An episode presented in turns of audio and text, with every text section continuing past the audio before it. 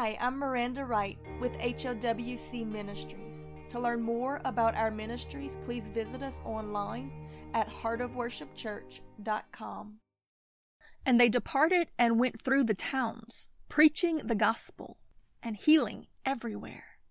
Now Herod the Tetrarch heard of all that was done by him, and he was perplexed, because that it was said of some that John the Baptist was risen from the dead, and of some that Elijah had appeared, and of others that one of the old prophets was risen again. And Herod said, John I have beheaded, but who is this of whom I hear such things? And he desired to see him. Luke chapter 9, verses 6 through 9. While John the Baptizer lived, he prophesied that there was one who would come after him, who would be greater than him. His ministry was to prepare the way or to set the stage for this greater ministry and work of God that was coming. John had no delusions of grandeur. In fact, what was true of him, that no one but Jesus really saw, was then attributed to Jesus after John's execution. Jesus was said to be John raised from the dead, then said to be Elijah the prophet. You see, the reason this was assumed was because that there was an ancient prophecy among the Jews that before the Messiah would appear to judge the world of sin, Elijah would return to the earth to warn of it and to prophesy and to prepare the people for the appearing of the kingdom of God. This is who many thought that Jesus was. Of course, they had it all wrong, as humanity trusting in its own understanding often does. Because Jesus himself had told his followers that this prophecy had been fulfilled through John, that he came in the spirit or character of Elijah, that he had warned and prophesied and prepared the way. Yet he got no credit for it. In fact, he died alone in a prison for fulfilling his mission. Yet while he was being condemned by men, he was being commended by heaven. As Jesus himself made the public statement that there was never a greater prophet born to woman than was John the Baptist. That statement, never heard by John himself while he lived, is now recorded in Scripture for all of history to hear and to believe it. Think about that. Stop looking at the story from the outside the way you've always seen it. Think about it from the placement of those who lived it. May we have their level of faithfulness and humility, because John never looked to be number one. From the beginning, he knew that he was setting the stage for those who were coming after him. He gave his all. He fulfilled his mission. He preached what God gave him with power and with passion. Almost no one believed that he was who he was.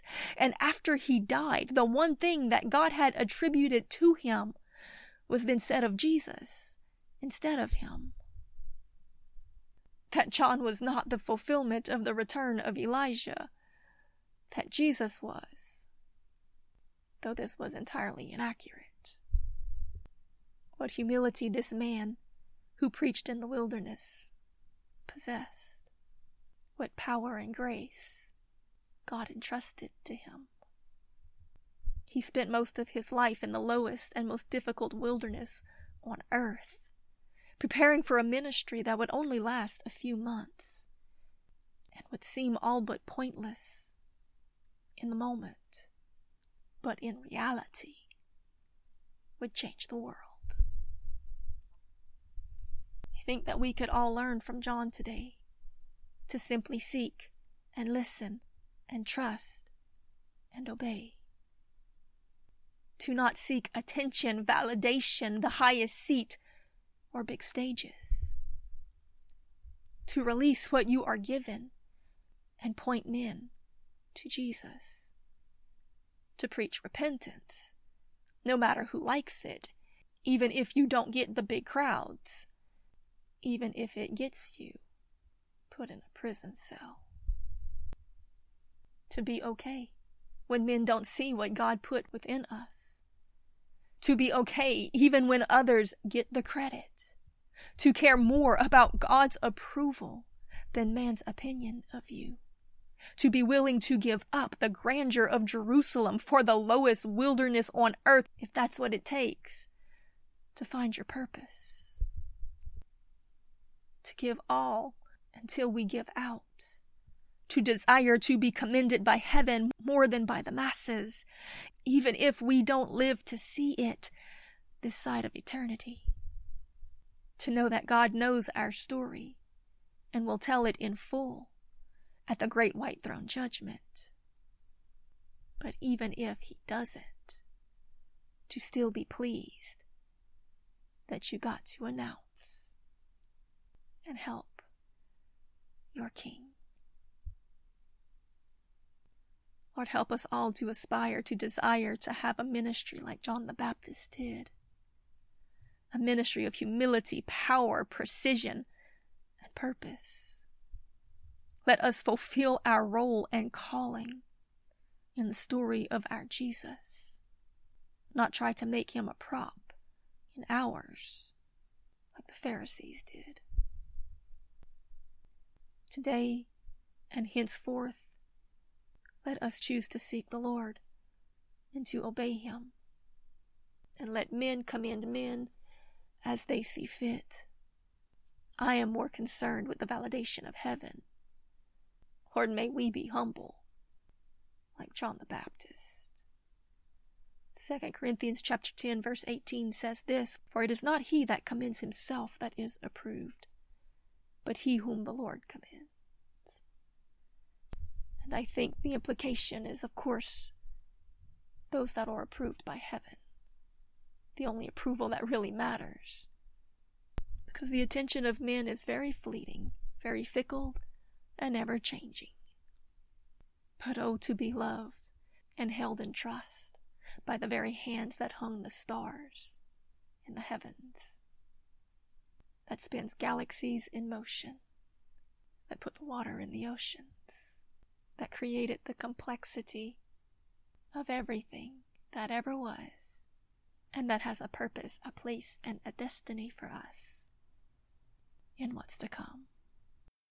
Knowing who God is gives us the assurance that we need to have confidence in every trial and season of our life, but more than that, loving Him gives us the peace and the strength to be all right, even if we have to sacrifice. Because that's what love does. That's what He did for us. That's what He came to teach us, not just in word, but by demonstration. Oh, believer, lay down this selfish, counterfeit notion of Christianity. It's antichrist. It's the opposite of what we see in scripture. It's more the work of Herod than of Jesus, John the Baptist, the disciples, and the early apostles. Do not desire to be seen, desire for men to see Jesus.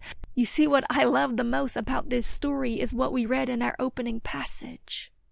Herod said of John the Baptist, more or less, that I know this man is not him because I already beheaded him, but if he is being compared to him, then I want to see him.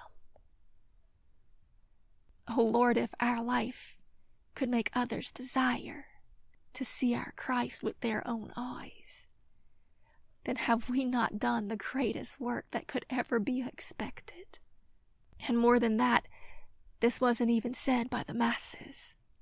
It was said by John's enemy, a man that John had rebuked openly for his sins.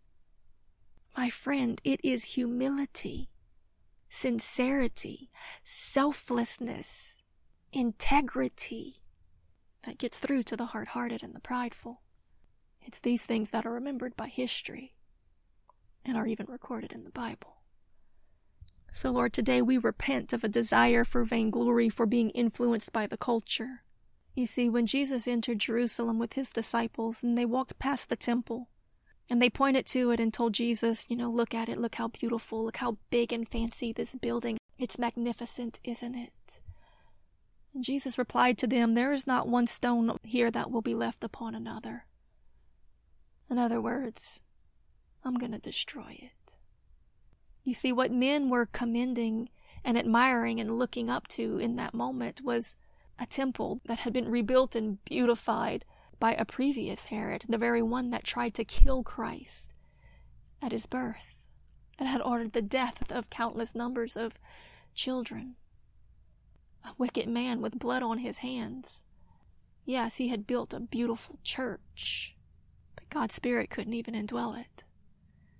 It was too full of pride, decadence, rebellion, selfishness, excess, Hellenistic, heathenistic, wicked, world system masquerading as the Church of God. An Antichrist spirit in disguise. Jesus said, I'll tear it down, and I'll put my spirit in new houses. Humble, simple, unexpected. Fishermen, tax collectors, delivered prostitutes and reformed zealots. My friend, don't be too sold on the way things appear. God doesn't look after the outward, but the inward. He looks upon the heart. He looks for faith. He looks for selflessness, humility, for those who love Him with their whole heart, their whole life, their every breath and action, not just with their lips, their words, not for the applause of men, or for trumpets to be blown before them, like the hypocrites did in Jerusalem. Jesus went out and found his true church in Bethlehem, in Galilee, and in the wilderness. Lord, help us to see the reality of the gospel message, to lay aside the lies that we've been sold by a spirit of Antichrist. The very spirit that was jealous of Jesus beheaded John the Baptist, pursued the disciples and the early apostles, to the point that John even questioned for a moment if Christ was even really the Messiah at all.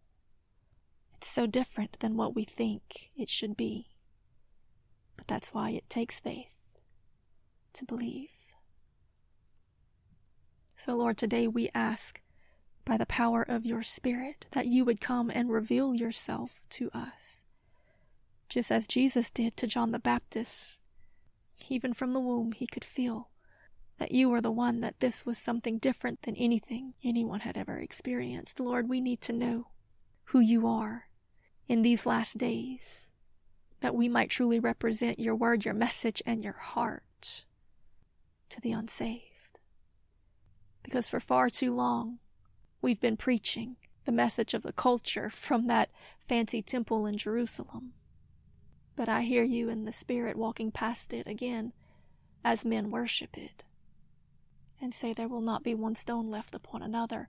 I'm going to tear it all down. It's all going to burn. Let it go. Come and follow me. My yoke is easy, my burden is light but it takes a leap of faith that's going to cost you your life. Everything you think you know, you'll have to sacrifice. Just like John did. He gave everything for Jesus. Help us to see what he did. Give us new vision and eyes to see the kingdom of God in all of its truth, glory, majesty, and righteousness Cause us to be born again even from this very moment, baptized. Everything we think we know crucified. A fresh start. Children of God. Let us be willing to sit in our wilderness, to be obedient to your teachings and instructions, and to go where you lead us. Whether you call us to preach in palaces or in prisons, John the Baptist preached in both of them. and he did it with humility and with power. This message was brought to you by HOWC Ministries. To learn more about our ministries, please visit us online at heartofworshipchurch.com.